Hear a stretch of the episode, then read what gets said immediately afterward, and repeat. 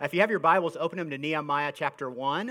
Uh, Nehemiah 1, you can probably guess who my human of the Bible is. Um, Nehemiah chapter 1. If you don't have a Bible, there should be one of these on the floor around you. It's page 333. Nehemiah is a little tricky to find. It's in the Old Testament. It's after 1st and 2nd Chronicles and then Ezra. But if you get to Psalm, you've gone too far. That's the best. Uh, if you have your own Bible with you, that's the best uh, help I can give you. Uh, my name's Steve Wall, and I'm the campus pastor here. Thanks, Paul, for the introduction. Um, thanks for being here on his first Sunday back. He chose to come to the Carmel campus, and I feel so uh, so humbled by that. And so I'm glad that you're here. Um, I wonder if you've ever had a task that seemed so big and so overwhelming, you just weren't sure that you were even the right person to try to get it done. You know, is it like something that in your heart you really wanted to do? You saw a need, you knew it had to be done, but once you dug in, you didn't really know if you had what it took to get it finished? Well, when we launched this Carmel campus five years ago, uh, it seemed like a natural thing, as Paul said, to do. Our Noblesville campus was bursting at the seams. We were running three services, but we could never quite get the times right. It was always one of those things where we'd have an 8:30 service that nobody would come to, so we make it a little bit later. But then that put the last service at noon, and nobody wanted to come to church at noon. And so we'd always have two really well-attended service and one with about 30 people in it, you know. And so we got to do something.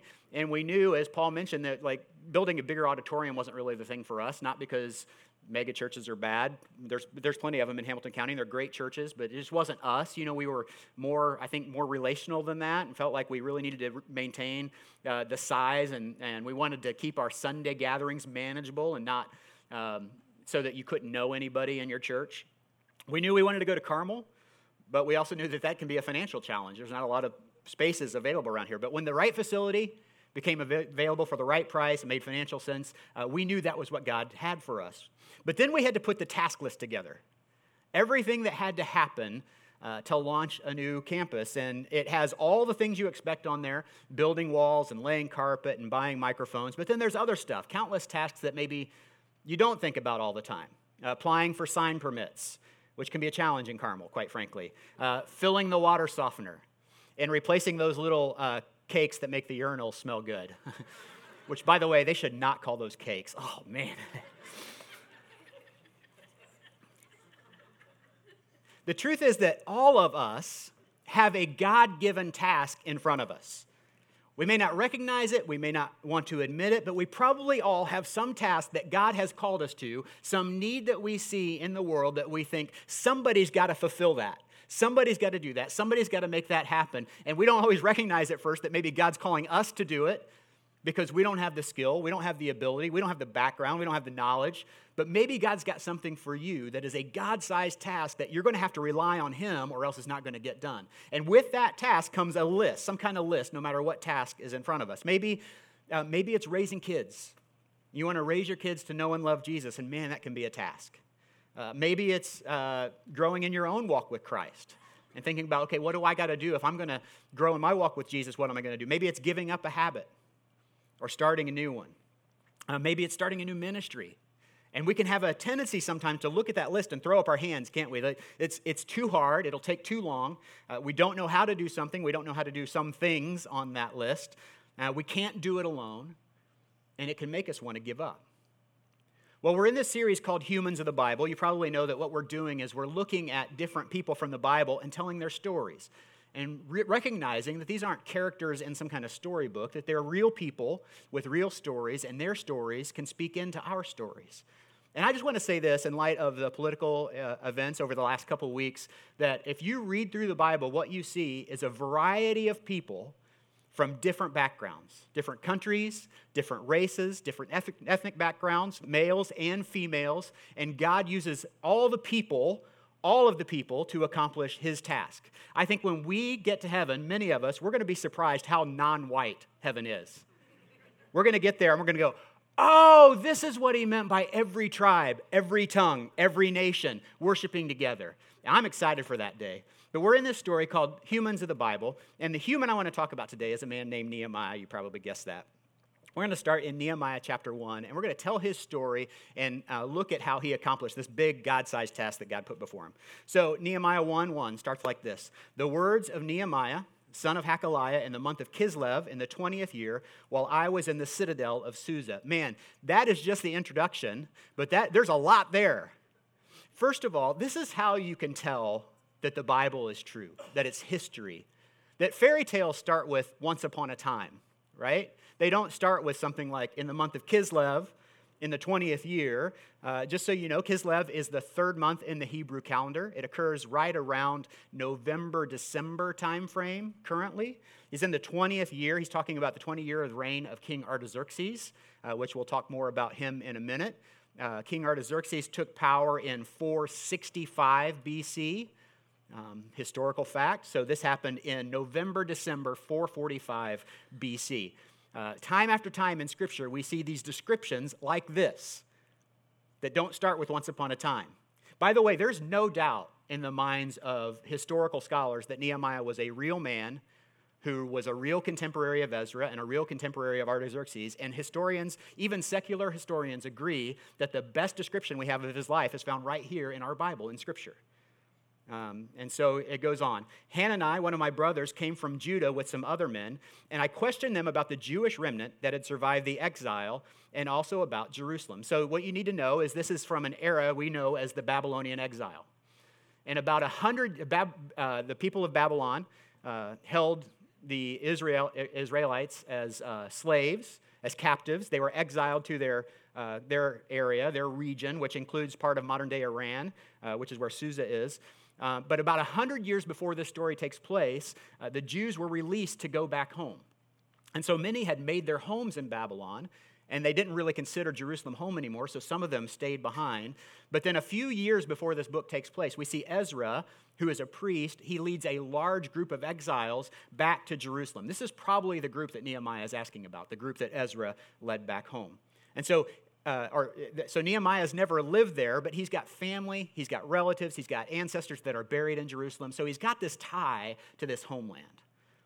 Uh, they said to me, the people he asked, verse 3, they said to me, Those who survived the exile and are back in the province are in great trouble and disgrace. The wall of Jerusalem is broken down, and its gates have been burned with fire. When I heard these things, I sat down and wept. For some days I mourned and fasted and prayed before the God of heaven. So Nehemiah is really bothered by the fact that these people that have gone back home to kind of restart this homeland of his are, are in trouble. They're, they're in danger, they're in disgrace, uh, and it becomes his all consuming passion. And the question for you today is do you have an all consuming passion? Is there something that God's laid on your heart that you know you may not feel like you're the right person to do it, but you're the only one you know that's really passionate about it, or you're the one you know that's most passionate about it? That's what this became for Nehemiah. For you, maybe it's a particular ministry.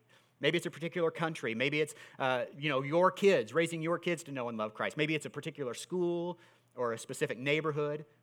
Well, Nehemiah was passionate about Jerusalem and about the people who were, had been in exile, who went back home and were now in danger and he knows he's got to do something about this. And so Nehemiah has this task. He has this idea that he's got to rebuild the wall around Jerusalem. He's got to protect those people, and that this will be the foundation for rebuilding the entire city. And so he's got this big task in front of him. Now, here's the question How did Nehemiah go about his task? How did Nehemiah, this guy who, let's face it, he had this huge God given task, and it's not really one he was prepared for. We find out later that his job was he was cupbearer to the king. So his job, uh, Nehemiah's job in King Artaxerxes' house, was to bring the wine to the king, to taste it first to make sure it wasn't poison, and hand him the cup. Not really the best preparation for leading a crew of construction workers, right? It's kind of like having your degree in finance and becoming a pastor. Um, so, how does this seemingly daunting task uh, how does Nehemiah able to accomplish this seemingly daunting task? Well, I've included four ways in your notes, and if you want to follow along, you can do that. The first thing that we'll see is he prayed. Nehemiah prayed. For Nehemiah, we'll see that every step of this journey starts with prayer. Go back to verse 4. He says, When I heard these things, I sat down and wept. For some days I mourned and fasted and prayed before the God of heaven. And then I said, Lord, the God of heaven, the great and awesome God who keeps his covenant of love with those who love him and keep his commandments, let your ear be attentive and your eyes open to hear the prayer of your servant who is praying before you day and night. For your servants, the people of Israel. I confess the sin we Israelites, including myself and my father's family, have committed against you. We have acted very wickedly towards you. We've not obeyed the commands, decrees, and laws you gave your servant Moses. And so, what we see Nehemiah starting with is this prayer, but it's a prayer of repentance. He's saying, I haven't followed your decrees, Lord. My family hasn't followed your decrees. I'm sorry about that. He knows that this great work of God starts with repentance. And for us, uh, we need to understand that God will never bless sin. And so, if we're trying to accomplish something great for His name, but we're caught in a pattern of sin, or we've got something in our lives that we haven't cleaned out completely, uh, God's going to recognize that. If you want God's blessing, you have to repent. And that's what Nehemiah does first.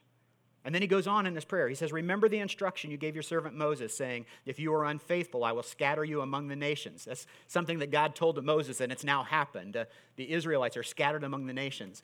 But if you return to me, God had promised Moses, if you return to me and obey my commands, then even if your exiled people are at the farthest horizon, I will gather them from there and bring them to the place I have chosen as a dwelling for my name. They are your servants, Nehemiah says, and your people, whom you redeem by your great strength and your mighty hand. Lord, let your ear be attentive to the prayer of this your servant and to the prayer of your servants who delight in revering your name. Give your servant success today by granting him favor in the presence of this man. And this man he's talking about uh, is the king. Just think about the importance of prayer for Nehemiah. I mean, you'll see this if you read the whole book, and I encourage you to do that this week. If you go read the whole book, you'll see almost before every major decision, before every major conversation, he starts with prayer. And if it's important for Nehemiah, isn't prayer important? Shouldn't prayer be important for you too? If you want to accomplish something great, you need to start with prayer. We see uh, our best model for this is in Jesus. Jesus, 33 separate occasions in the New Testament, we see Jesus going away to pray. He, he prayed before choosing the 12 apostles, he prayed before feeding the 5,000. He prayed all night before he walked on water, and he spent most of his last night on earth praying. He prayed for his disciples, he prayed for us, he prayed that the Lord would take this cup from me, but not my will, but yours be done. If Jesus needed to pray to his Father that much, how much more do we need to pray? And especially if we want to accomplish something great in his name. But Nehemiah didn't just pray. The second thing he did was he prepared. He prepared. Nehemiah uh, 2 starts like this In the month of Nisan, uh, in the 20, that's not the same Nissan that we know. Um, no driving in that time. In 445 BC. In the 20th year of King Artaxerxes, when wine was brought for him, I took the wine and gave it to the king. Remember, that's his job. I took the wine and gave it to the king. I had not been sad in his presence before. So the king asked me, Why does your face look so sad when you are not ill? This could be nothing but sadness of heart. Man, what a great opportunity for Nehemiah uh, to start a conversation, isn't it? He said, uh, I was very much afraid, but I said to the king, May the king live forever. Why should my face not look sad when the city where my ancestors are buried lies in ruins and its gates have been destroyed by fire? The king said to me, What is it you want? Watch this. Then I prayed to the God of heaven, and I answered the king, If it pleases the king, and if your servant has found favor in his sight, let him send me to the city in Judah where my ancestors are buried so that I can rebuild it. Big ask. Really big ask. This is the guy that the king trusts to bring him his cup, to t- taste his wine, to make sure it's not poison. He's going to be gone for an extended period of time. That is a big ask of Nehemiah, but he's prayed for God's favor. Um, then the king, with the queen sitting beside him, asked me, How long will your journey take? Uh, and when will you get back? It pleased the king to send me, so I set a time. Now, but Nehemiah wasn't satisfied with a big ask because he knows that he's not going to be able to accomplish this task on his own. And so he was prepared. He says, I also said to him, If it pleases the king, may I have letters to the governors of the Trans Euphrates so that they will keep me safe or give, provide me safe conduct until I arrive in Judah. And may have a letter to Asaph, the keeper of the royal park, so he will give me timber to make beams for the gates of the citadel uh, by the temple, and for the city wall, and for the residence I will occupy. And because the gracious hand of my God was on me, the king granted my request. Notice that Nehemiah does not attribute his success to his own charisma or his own ability to ask, but he says, Because the hand of my God was on me, because I prayed, the, the, the king granted my request. So I went to the governors of the Trans Euphrates and gave them the king's letters. The king had also sent army officers and cavalry with me. Man, look at all the preparation that went in even before Nehemiah made the ask. I don't know why sometimes we think that when we pray, the job is done. Maybe it's because in most of our greatest endeavors, the times where we accomplish the most, God does all the heavy lifting. I mean, there's no doubt about that. But in many cases, He asks for some buy in for us. Like, kind of like an ante in poker uh, in the form of preparation. Just look back through Scripture and you see this pattern. Uh, God sent the ram, but Abraham had to carry the wood up the hill. God parted the sea, but Moses had to raise his staff. God saved Nineveh, but Jonah had to go preach. God sent the rain, but Elisha had to dig the trenches. And a couple of weeks ago, I talked about how God transformed Paul's life and purpose, but Paul had to be obedient first. Time and time again, we see that God blesses preparation. Now, this is not God helps those who help themselves. Uh, this is a don't bother asking God if you're not willing to do your part. It's like the man who fell on hard times. He lost his job. He was on the verge of bankruptcy. His house was in the early stages of foreclosure. He didn't know where to turn. But one day he was walking by the church where he used to attend, where he, he grew up. Hadn't been there in years and years and years. And he decides, you know, what the heck? I don't have anything to lose. So he walks in and, uh, and he sits in one of the pews and he starts to pray and he pours out his heart to God. And finally, it just strikes him this, this uh, great moment of inspiration. He says, God, help me to win the Powerball this weekend. And so he walks away thinking, job done. And Saturday comes and he doesn't hit the Powerball and he's getting a little more desperate. And so on Monday, he goes back into the church and he sits there and prays and says, God, I don't know if you heard me before, but I'm in desperate situation. I need you to come through. If you're real, if you're there, help me to win the Powerball on Wednesday night. Wednesday night drawing comes and no win. He goes back on Saturday morning again and he's desperate. They're about ready to foreclose on his house. And he says, God, I don't know if you heard me the first two times, and the ceiling parts open. And the clouds part, and a big beam of light comes down, and this voice from heaven comes down and says to the man, Buy a ticket.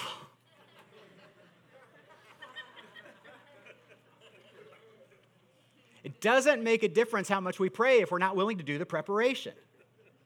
If you're not willing to uh, if you're not willing to prepare for what you're asking God for, He's not going to be able to bless that. It's like this uh, there's several of us in this room who are running a marathon or a half marathon coming up in November. 43 of us, in fact. If you're, if you're signed up for Team World Vision, raise your hand. Look at all these great people that are running a marathon or half marathon to bring clean water to people in Africa. Uh, which, by the way, if you're not running, there's a lot of you in the room not running, uh, go to teamworldvision.org today and search Genesis Church and look at that list of people and pray for them. And if the Lord tells you to, uh, pick somebody on that list and donate 50 bucks and help somebody get clean water. Uh, they would love that. For those of you running, you have a plan in front of you. You have a plan that World Vision has given you that's supposed to help you get to the starting line ready to run this marathon. Don't look at that plan for the next 12 weeks and then show up on race morning and pray, Lord, help me to have a great race. God's going to say, What about your preparation? What about what you're supposed to do? Better off to pray, God, help me to please still be able to walk tomorrow. You've got to prepare. Preparation and prayer make great teammates.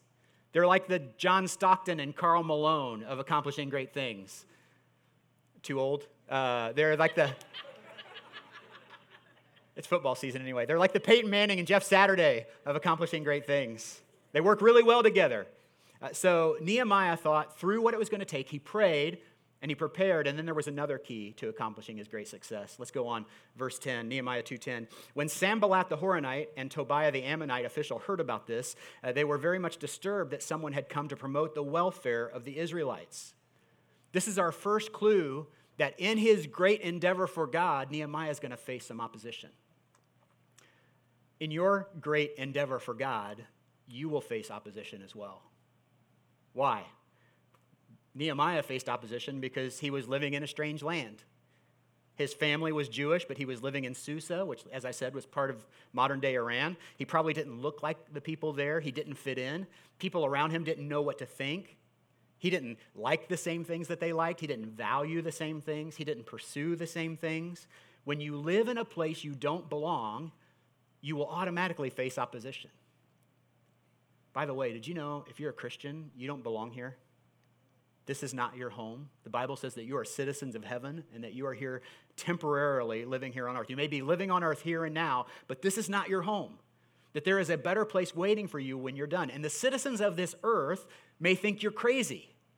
They may not understand the things that you're pursuing and the things that you value, the things that you find important. But the best model we have for how to live as a foreigner is Jesus himself. How's this for a description? Isaiah 53 says, He was despised and rejected by mankind, a man of suffering and familiar with pain. Like one from whom people hide their faces, he was despised, and we held him in low esteem. If you're facing opposition, Jesus knows what you're experiencing, and he walks with you every awkward step of the way. But Nehemiah wasn't just a foreigner, he faced opposition for another reason, too. Uh, what we see in this story is that he had an enemy. Actually, enemies. Sanballat and Tobiah, along with others, didn't want his work to succeed. In Nehemiah chapter 4, we see this. But when Sanballat, Tobiah, the Arabs, the Ammonites, and the people of Ashdod, that's a lot of enemies, heard that the repairs to Jerusalem walls had gone ahead and that the gaps were being closed, they were very angry. They all plotted together to come and fight against Jerusalem and stir up trouble against it. When you start to make progress, your enemy is going to get angry and try to attack the work that you've already done. Nehemiah had enemies that were determined to stop the good work that he was doing. By the way, did you know that you have an enemy too? If you're a follower of Jesus, you have a very real enemy, a very powerful enemy, not an all powerful enemy, but a very real and powerful enemy who will stop at nothing to get you to put your work down and forget it. He'll do whatever it takes to disrupt, distress, or destroy your ministry, your family, or you.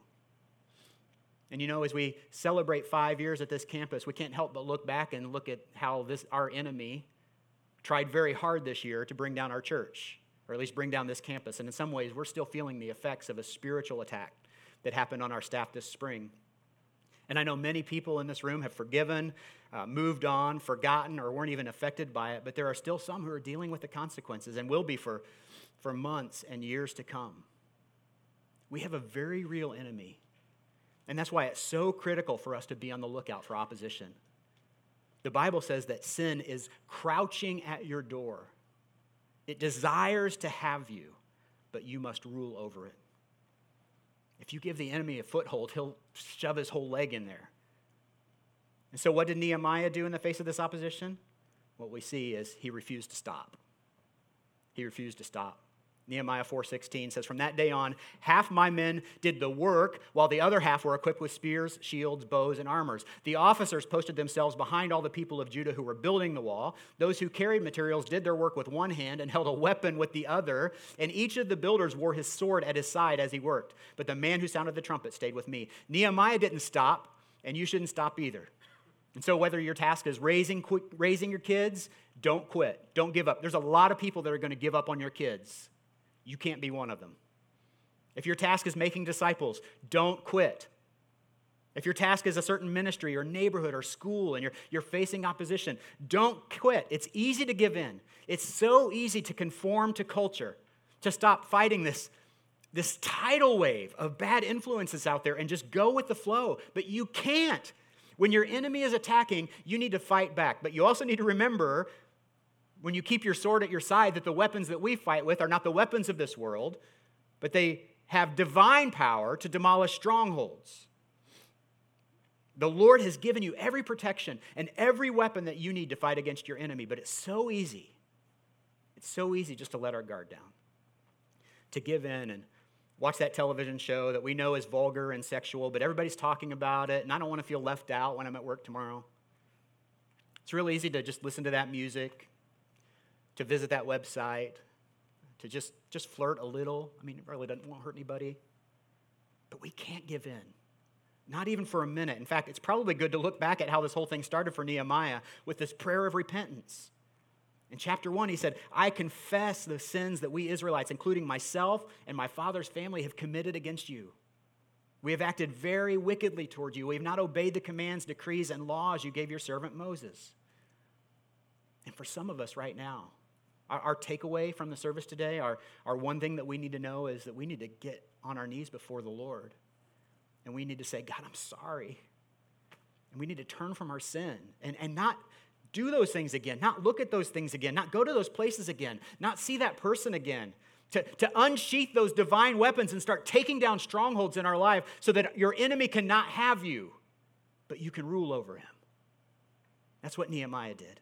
And in fact, he used this one phrase that's so powerful. I just want to give you this as a gift. It's something that, again, as I've looked over at this story over the last couple of weeks, I've used this a couple of times, and I want to give it to you to use too. Uh, Nehemiah 6, we see this. When word came to Sanballat, Tobiah, Geshem the Arab, and the rest of our enemies that I had rebuilt the wall, and not a gap was left in it, Though up to that time I would not set the doors and the gates. Sanballat and Geshem sent me this message Come, let us meet together in one of the villages on the plain of Ono. They're trying to draw him down, they're trying to lure him down away from his work. But they were scheming to harm me. So I sent messengers to them with them reply. This is it. This is the, the sentence that you can use. I'm carrying on a great project and I cannot go down. I'm carrying on a great project and I cannot go down. Why should the work stop while I leave it and go down to you? Four times they sent me the same message, and each time I gave them the same answer. Nehemiah refused to stop the good work that he was doing in the name of the Lord. So he prayed, he prepared, he refused to stop. But that wasn't all. When the work was done, what did Nehemiah do? Well, he celebrated. He celebrated. Nehemiah 8 says Then Nehemiah the governor, Ezra the priest, and the teacher of the law, and all the Levites who were instructing the people said to them all, This day is holy to the Lord your God. Do not mourn or weep. For all the people had been weeping as they listened to the words of the law. Nehemiah said, Go and enjoy choice food and sweet drinks, maybe pretzel day there too, uh, and send some to, I, I, couldn't say that last week at Noblesville because they didn't have pretzels. Uh, this day is holy to our Lord. Do not grieve, for the joy of the Lord is your strength. You've probably heard that phrase and didn't know where it came from. The joy of the Lord is your strength. And whenever we accomplish something great, we need to take time and celebrate, and not to celebrate our goodness or our good works or the things that we've done, but celebrate what God, the Lord Almighty, has done for us. And that's what we're doing today at the Carmel campus. We've, we've had five great years of ministry, but we haven't done it alone. In fact, you guys have sacrificed so much to get us where we were, where we are today. As Paul said, 120, 130 uh, of the best and brightest from Noblesville came over here to start this, and this spring we averaged about 370 in attendance. We had 580 people at this campus over Easter weekend. But those aren't the numbers I get most excited about. Over 150 people serve on a team here at the Carmel campus. That's more than we had come to start this campus in the first place. We have over 100 people in connection groups, and in the last five years, we have baptized 88 people right here. And, and we're going to do some more in a couple weeks. The Lord is on the move. He's on the move.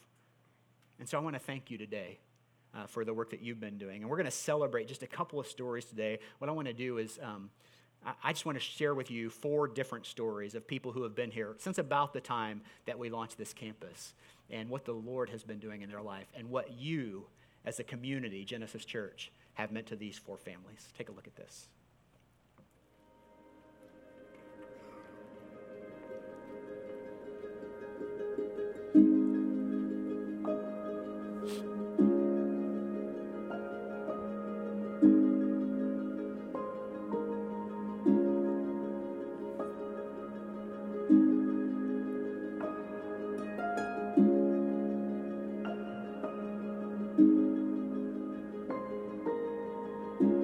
Kyle Howe. I'm Brooke. We've been at Genesis for about five years. Yeah, since 2012. Hello, I'm Randy Graham, and this is my wife Beth. And we've been coming to Genesis Carmel for five years. I'm Regan Pimentel. And I'm Kevin Pimentel. Uh, we found Genesis through uh, my old boss. His name was John Casey, and we decided to come check it out. Uh, we're the Neelys. I'm Dewan. And I'm Amy. We've been going to Genesis Church for just over four years now. Our neighbors, Dan and Katie Knuth, invited us to come to Genesis. God's been teaching me lately um, to listen more to Him. I've always prayed to God. Um, can't say that I've really always took the time or thought I would really listen for what he had to say in response to my prayers. Now he's given me the courage to do what I'm hearing. The longer we've been here with Genesis, just I know more recently he's been pushing us to desire to learn more, to be in the Word more, um, and to understand Him more, uh, especially with uh, the birth of our son. He's really got us focused on creating that, uh, creating a better environment and a good environment uh, to raise him in, and uh, we're seeing we're seeing God work um, as we watch him grow every day, and, and we think about the future for him.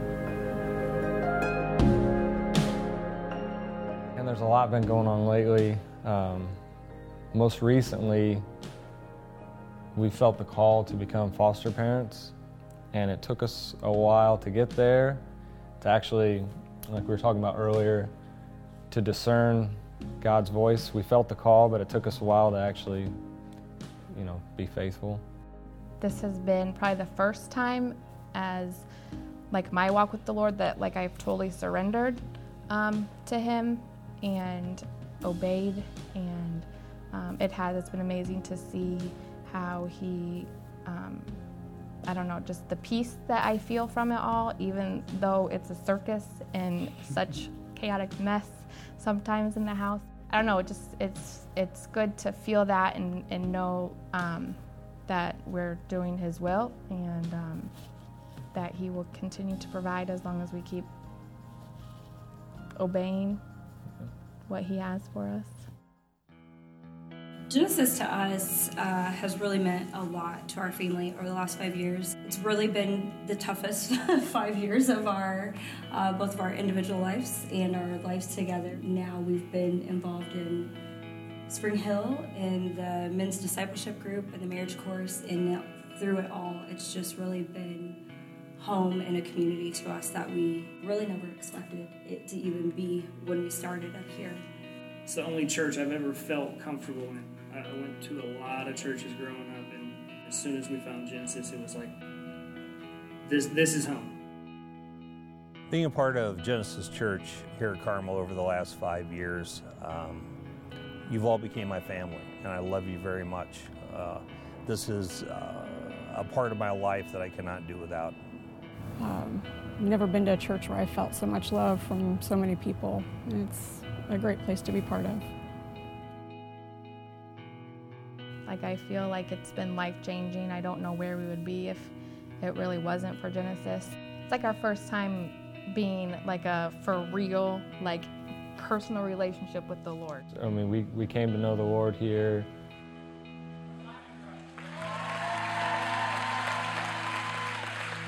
This is the first time, like she said, that we've actually had a real personal connection. And it, you know, through Genesis, we were able to nurture that. We talked about earlier, I'm like, we kind of are, you know, Genesis mission, helping people find their way back to God. We kind of, we are that. So.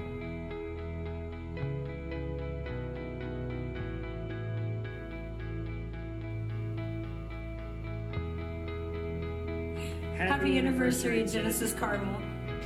Happy anniversary, Genesis Carmel. Happy anniversary, Genesis Carmel! Happy anniversary, Genesis Carmel.